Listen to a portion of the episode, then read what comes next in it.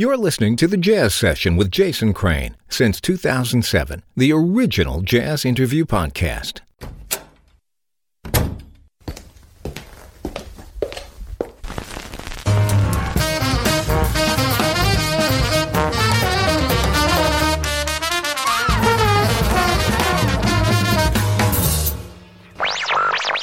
Lesson 1. Basic Hip. Welcome to The Jazz Session. I'm Jason Crane. This is episode 519 for April 29th, 2020. On today's show, guitarist Eric Hofbauer. You know the drill by now. This show exists because listeners like you become members. Please become a member today for $5 or $10 a month at thejazzsession.com/join. Thanks. Eric Hofbauer's new album is called Book of Fire.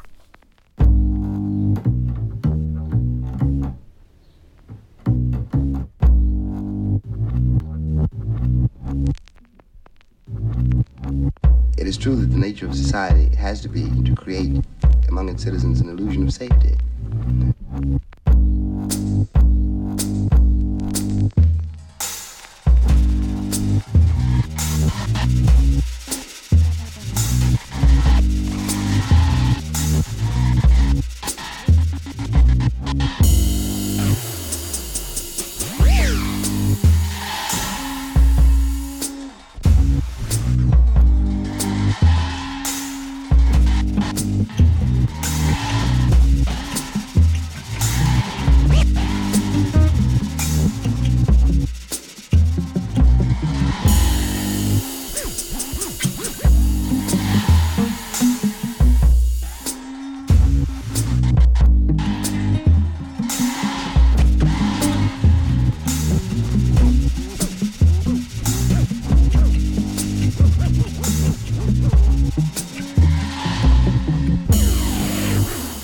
Hofbauer, welcome back to The Jazz Session. Thanks so much, Jason, for having me.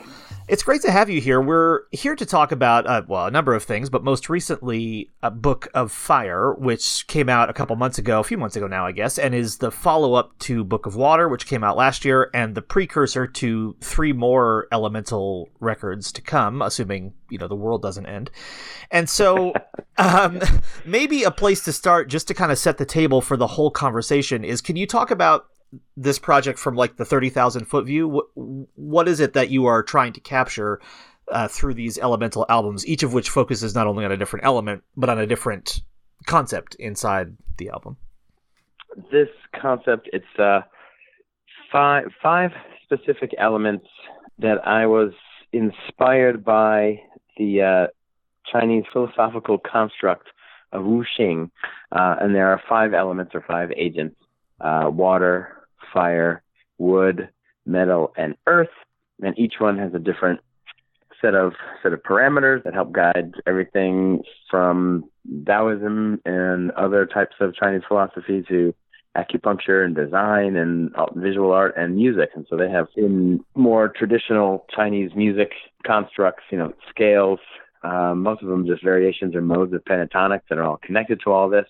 And I didn't do a deep dive into all that stuff, although I got my hands on as much published material in English as I could on Wuxing.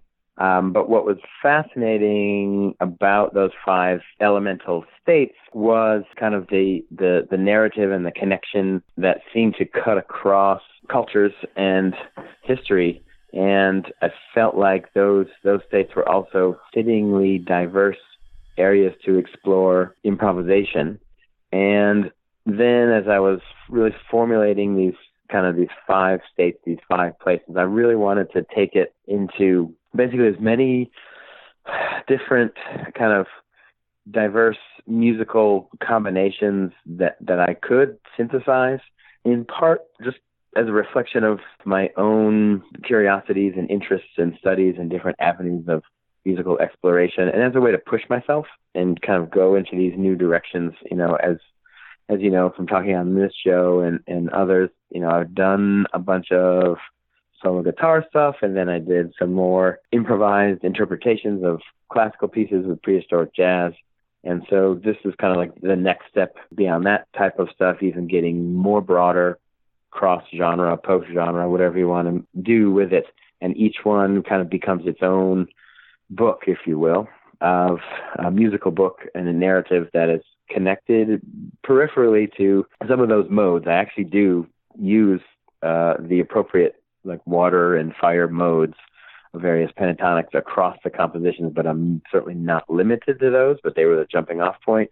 And then as each project develops, they get into, you know, more specifics and are connected to also more contemporary themes and social justice issues.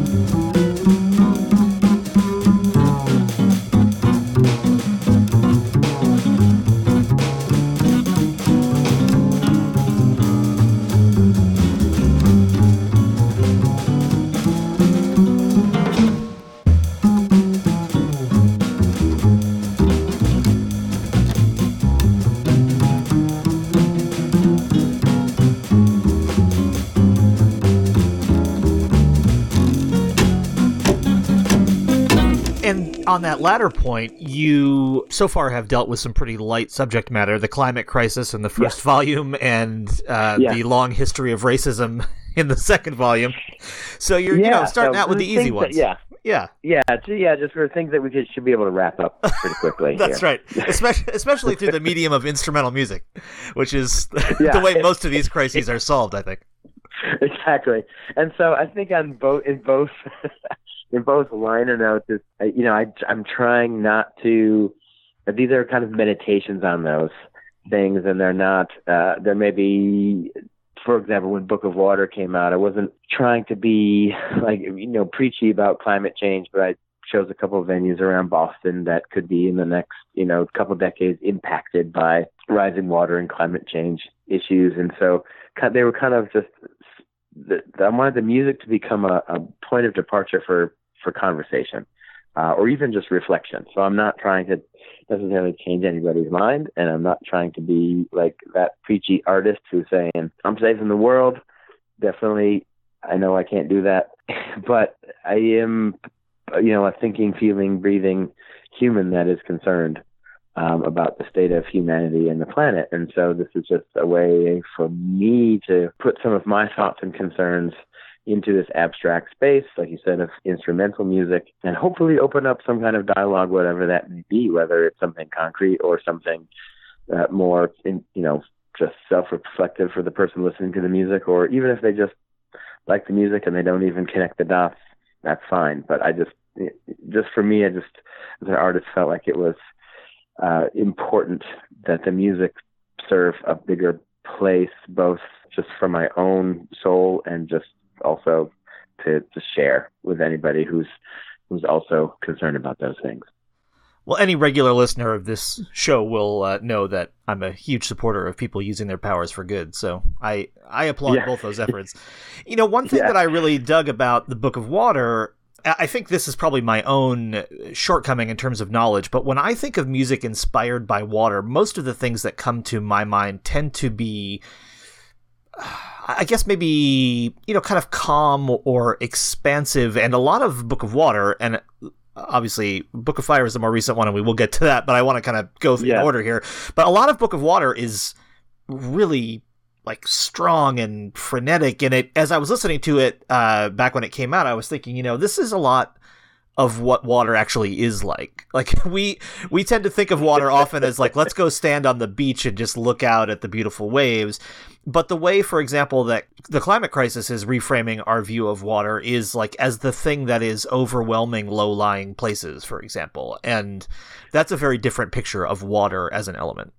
Absolutely. I totally agree. And that's exactly where I was coming from, that there's this thing that can be so beautiful and kind of romanticized across the great history of visual art and poetry and literature, but also in current times, it is going to be this beautiful thing that will attempt to destroy civilization as we know it, and we need to respect that power. And then as we move, as I mentioned, that was a sextet record. As we move to Book of Fire, it's a duo record, except that because each of you are playing multiple things, it's a duo record that doesn't just sound like two people playing. But will you talk about your partner on this album? Tony Leva is a bass player that I've been playing with in several other projects around Boston for several years, five years or so, 5 or 6 years. And I also knew, and just from, you know, hanging out and talking at gigs and performances and the like and rehearsals, I also knew that he had this, you know, great affinity to mid and late 90s hip hop, because we kind of grew up in that same era and like the same artists, Jay Dilla and Tribe Called Quest and Common, and the list goes on. So there was, you know, we kind of made that connection. I always talked about how, you know, I'd love to collaborate in some way with turntables and, you know, and improvise over that. And he's like, well, I, you know, dabbled in turntables. And I was like, well, stop dabbling and start practicing. And I'm going to get myself an MPC 1000, go old school and make some beats. And I have this idea.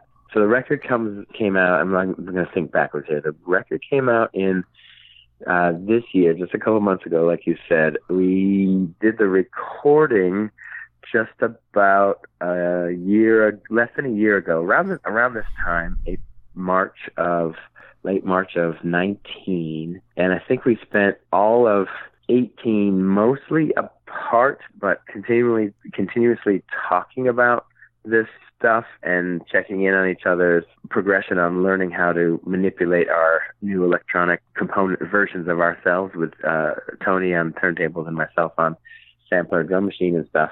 And so, you know, when we started really collaborating and working on the arrangements, I was thoroughly blown away with the creativity and the kind of the level and care and practice of Tony's turntable skills. You know, he is an amazing bass player, and very thoughtful and very lyrical and very groove-oriented. And he brought that same type of sensibility, that great type of listening, nuance, interactivity that he brings as a bass improviser to his turntable. And so we just, you know, dove in, and, you know, like you said, it's a duo, but it's really a quartet of sorts. So it's a full band, but it's just the two of us manipulating everything. So he's the perfect partner for me, because he was completely willing to any crazy idea I said, or, you know, I buy him an album and say, do something with this, chop this up, see what you can do. Like, I want this sound on this piece. You know, he would just go and experiment and do it. And I just loved his willingness. I think his willingness and his deep spirit of being an improviser and bringing that to those instruments. Because I said from the top, you know, this was not supposed to be like a hip hop album. It's just using the instruments of that genre, but as jazz improvisers. And he got that and really brought that to his work.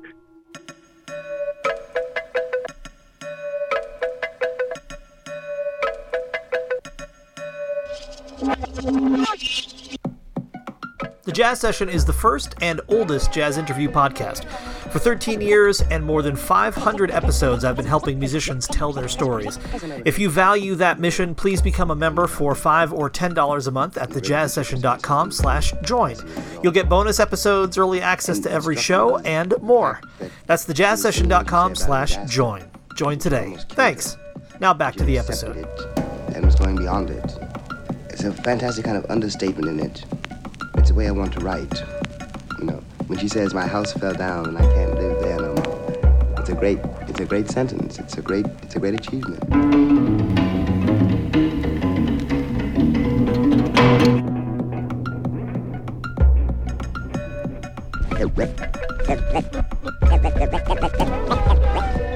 That winter in Switzerland, I was working on my first novel, which I thought I would never be able to finish. And I finally realized in Europe that one of the reasons that I couldn't finish this novel was because I was ashamed of where I'd come from and where I'd been, and ashamed of the life in the church, and ashamed of my father, ashamed of the blues, and ashamed of jazz, and of course ashamed of watermelon, because it was, you know, all of these stereotypes that the country inflicts on Negroes, whether we all eat watermelon or we all do nothing but sing the blues and all that. Well, I was afraid of all that, and I ran from it.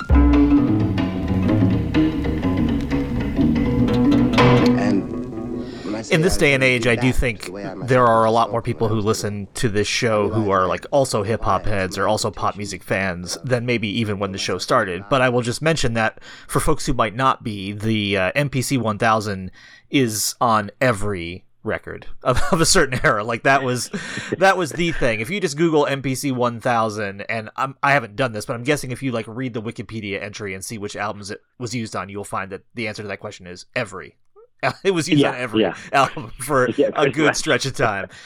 Now you did a really cool thing though, because one thing that I was very curious about when I was just listening to the record and hadn't read any of the accompanying materials yet, and I was hearing the drum parts, and I was pretty sure it was a duo record, but then I thought, well, maybe it's just like those two guys are the guys whose names are on it, because these drum parts are really great, and they're clear. I mean, if you know, they're clearly something else going on besides just the use of a drum machine. And then when I finally did read the materials, you had a very creative way to approach getting drum parts on this record. Will you talk about that?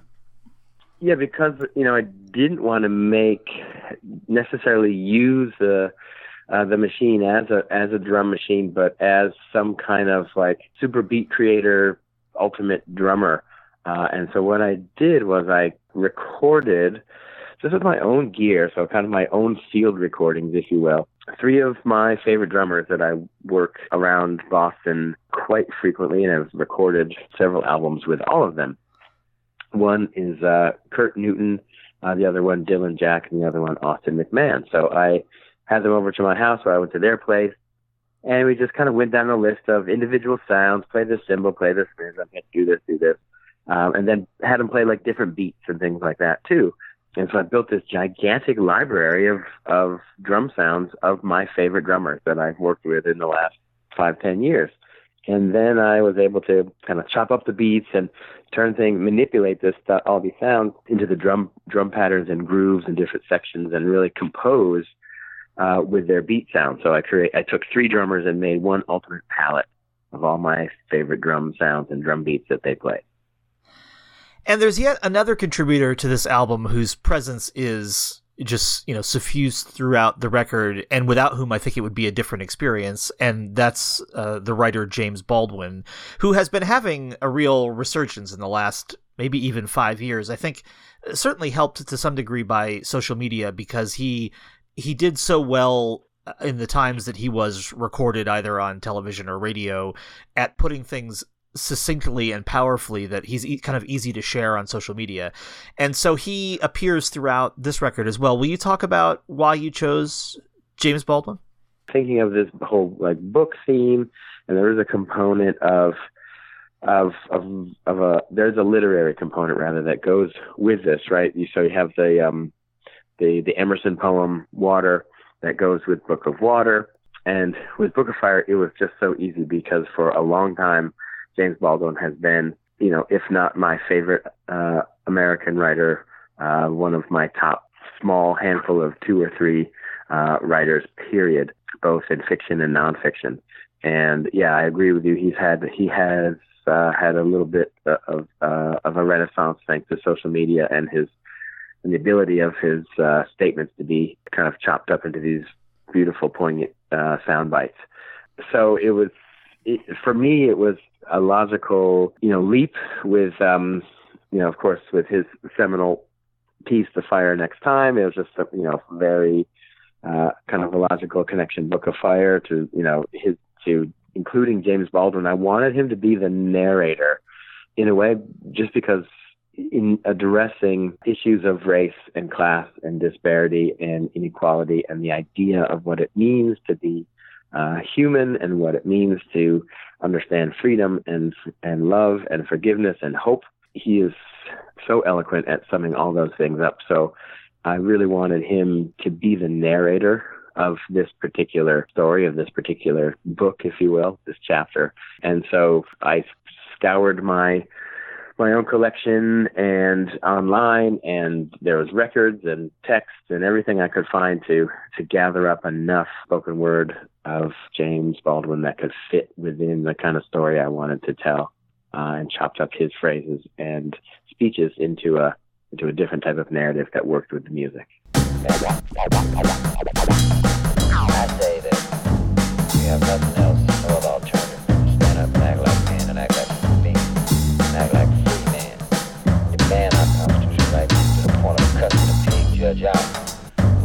overtly denies your constitutional right over and over and over. Let him know he's a fascist and racist and a pig. Let him know he's a fascist and racist and a pig. That's all he can be. That's what a Ku Klux Klansman is. That's what a German Gestapo fascist was. Your days is one of them.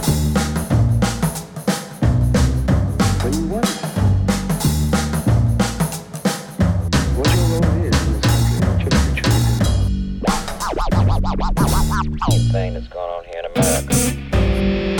So power to the people. Power to the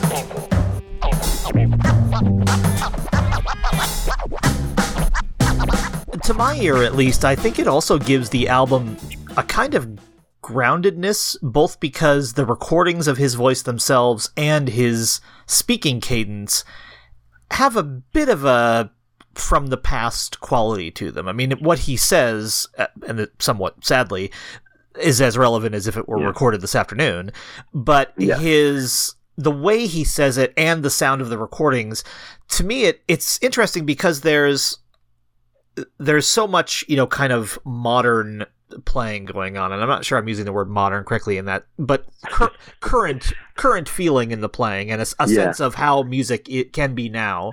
And then at the same time, riding over it is this, like, these snatched moments out of history. And I really love the juxtaposition of those things, and just the musicality of his voice and the way that you guys use the samples of his voice so creatively.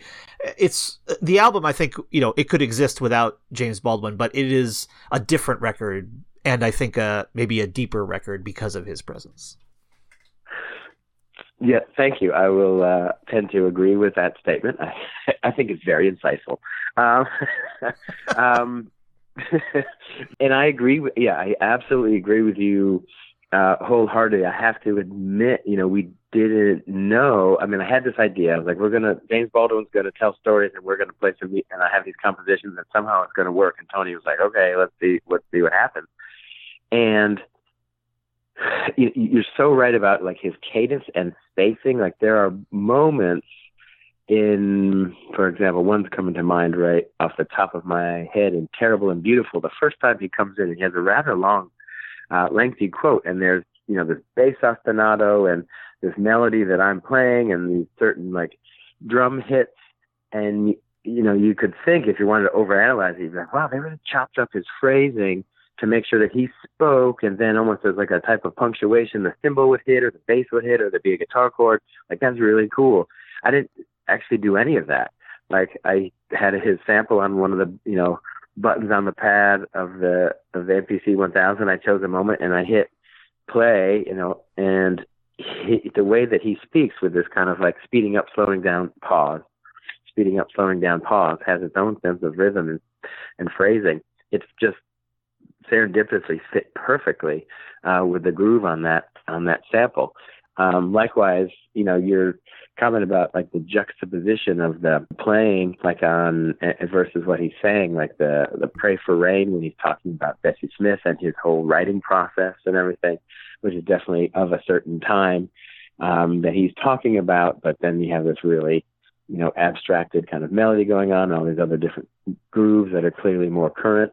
It does make the juxtaposition. Again, we didn't know it would work out that way, but there is something that makes, I think, both draws the ear both to the story that he's telling, but also to the context that the story is being told in, the sonic context, and how the contrast ends up being more complementary than one would expect.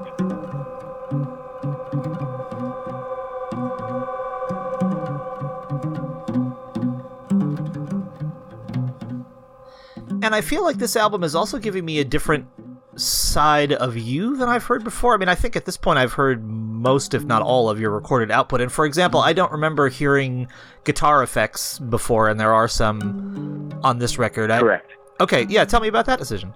Yeah, it's a big moment. Take note.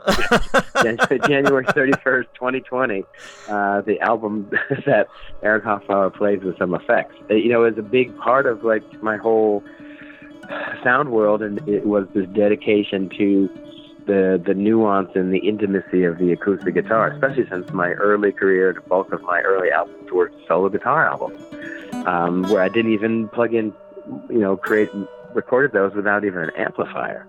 So here we kind of go into this opposite direction, but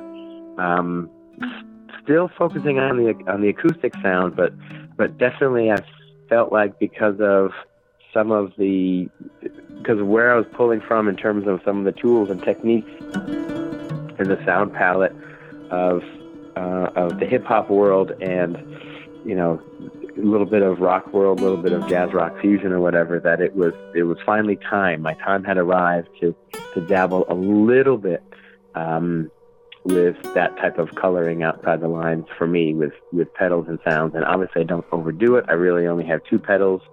One that's delay, and one that's kind of like this distortion overdrive kind of chaos pedal that I still really don't know how to use because literally none of the knobs are labeled. It was like one of these, I went for like something really boutiquey and strange, and it was like, and the instructions literally were, we've got all these old transistors that we bought from the Czech Republic. We don't know what they do, so we just put them in and left the knob blank. Have fun. Like that was the gist of like the instructions. That is fabulous. Yeah, that is my kind of company right there. Yeah, right. So, and so I just wanted to have that type of, unknown quantity, that kind of chaos factor in some of the timbral palette beyond my acoustic guitar. So even when all that, so I know, for example, that kind of distortion sound, chaos sounds coming from the chapter Something Gives, but at the same time, like the acoustic sound of my guitar is still mixed. So I have a volume pedal, so I'm half going through a microphone, so you get the acoustic sound, and then half of it is being blended with my amp that's going through that pedal, and then I'm tweaking the knobs as I play, so you get all that kind of overdrive and feedback and crazy stuff happening where I'm manipulating the overdriven sound to kind of interact with the turntable solo and everything. So they turned out to be a type of kind of, I wanted to use those pedals not just for an effect, but I wanted to improvise with those pedals by manipulating them as I was playing in real time to change the delay, tail, and to make it kind of frag out and do kind of weird sounds. The same with the kind of that chaos overdrive pedal. So I wasn't using them, I don't think, in like the same way that you would necessarily use them on a pop or rock album, or even on like a traditional kind of more pedal-driven modern guitar type of album. I wanted to use those tools like I was using the guitar and just kind of improvise with them and say, I don't know these very well. They are not my sound.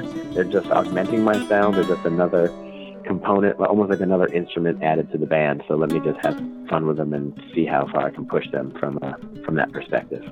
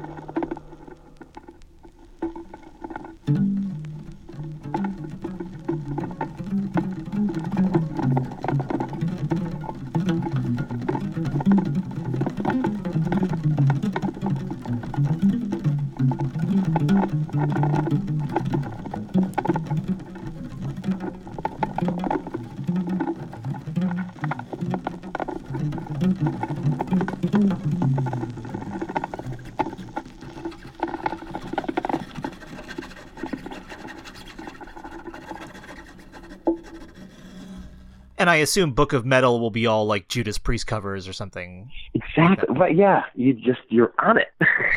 I'm not exactly sure which social cause that speaks to, but I'm sure something can be figured out between now and then. Yeah.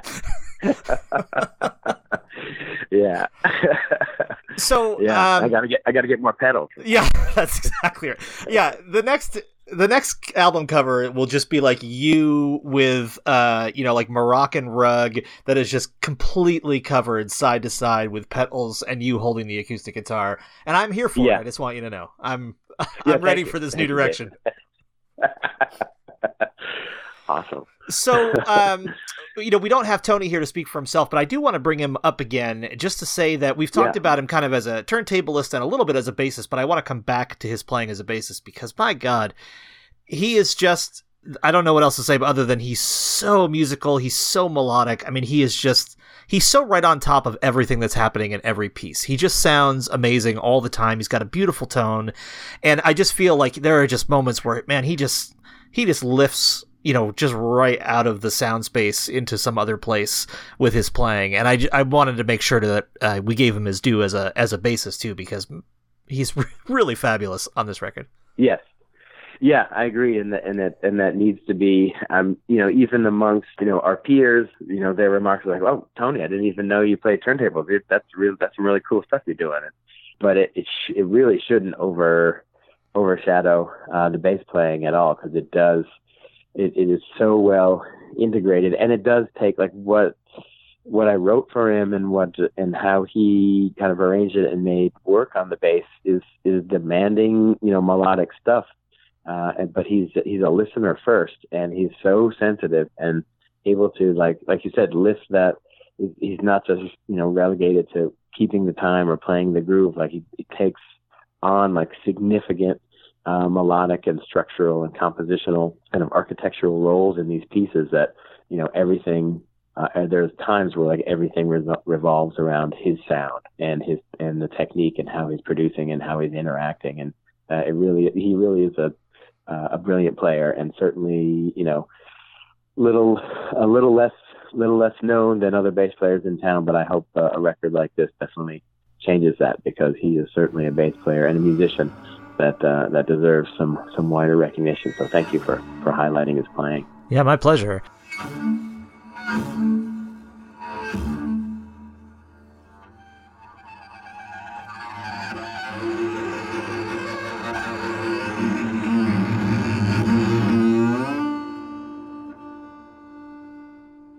Let's take a quick break to thank the folks who make the Jazz Session possible, starting with the members who support it, and also the Respect Sextet at respectsextet.com for the theme music, and Dave Vrabel for the logo. Chuck Ingersoll is the voice of the intro. You can hire him to do your voiceover work at hearchucknow.com. Follow the Jazz Session on Twitter at jazzsesh, J-A-Z-Z-S-E-S-H, or on Instagram at the Jazz Session. If you have a sec, please rate and review The Jazz Session on Apple Podcasts or wherever you listen, or tell a friend about it, or retweet, or whatever you can do to help spread the word. That greatly improves my ability to reach new listeners. If you'd like to keep up to date on my podcast, poetry, and more, subscribe to my twice-monthly newsletter, go to thejazzsession.com and click on the newsletter link. Now back to the episode.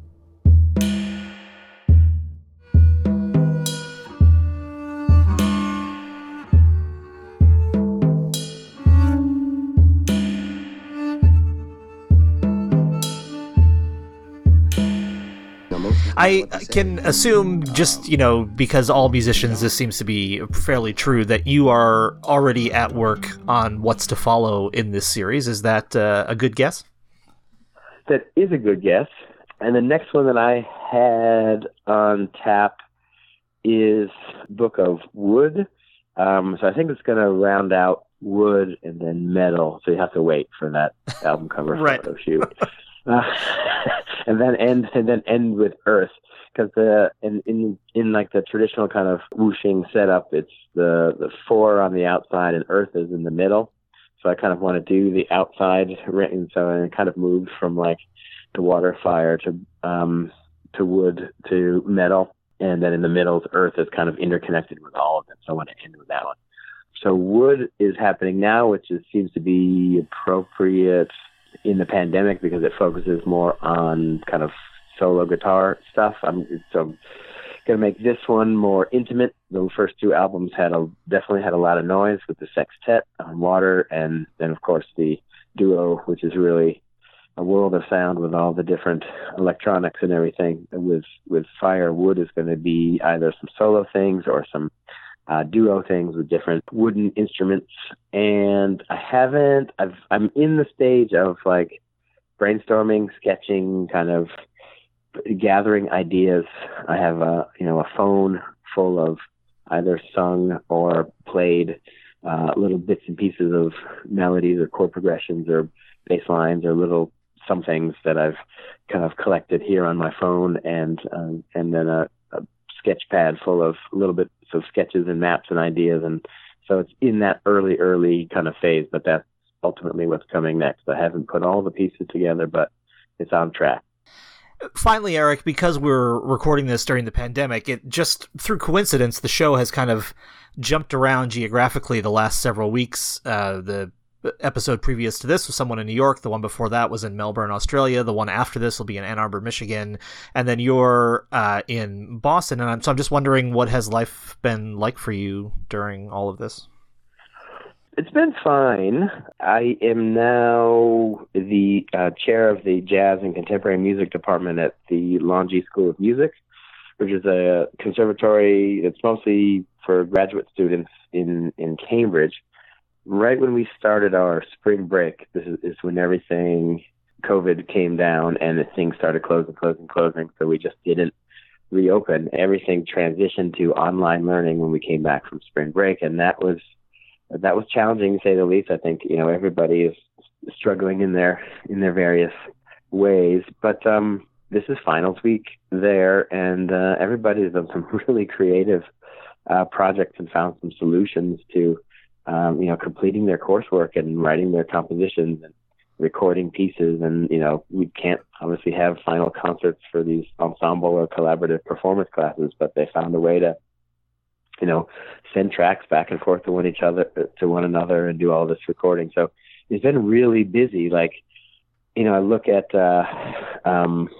occasionally, I don't have much time rarely, but, if I'm on social media or, in the newspaper, there's always these articles like 10 new hobbies you can pick up while you're in lockdown or whatever.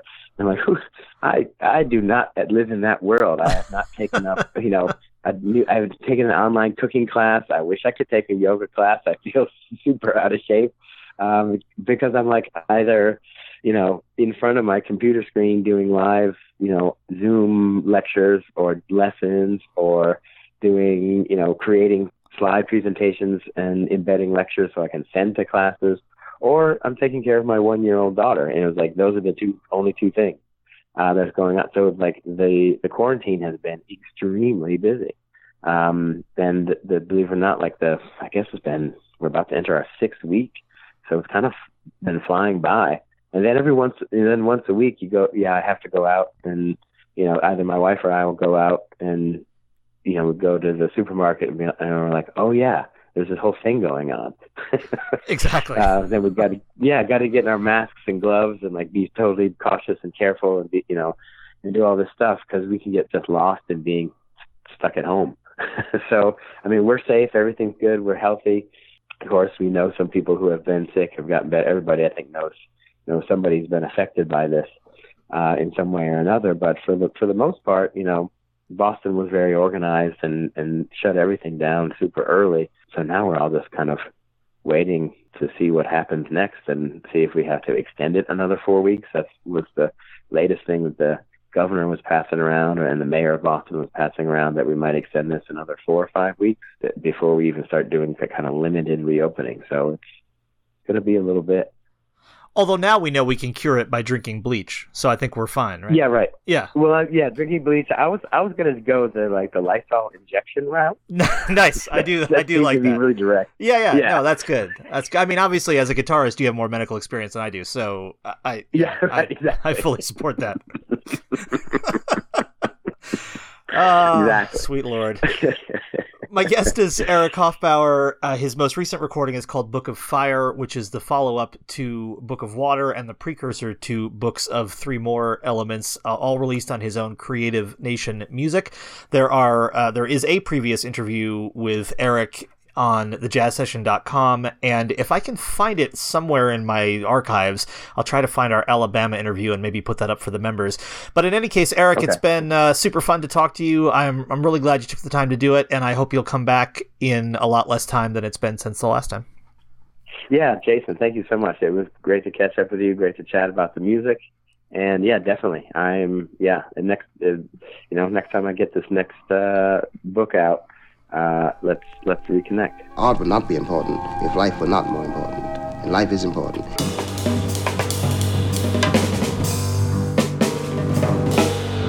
If you value what you just heard, become a member for $5 or $10 a month at thejazzsession.com/join. Thanks to my guest this week, Eric Hofbauer. Next week's show features pianist Andy Milne, back on The Jazz Session just 500 short episodes after his previous appearance. Come back next time for another conversation about jazz on The Jazz Session.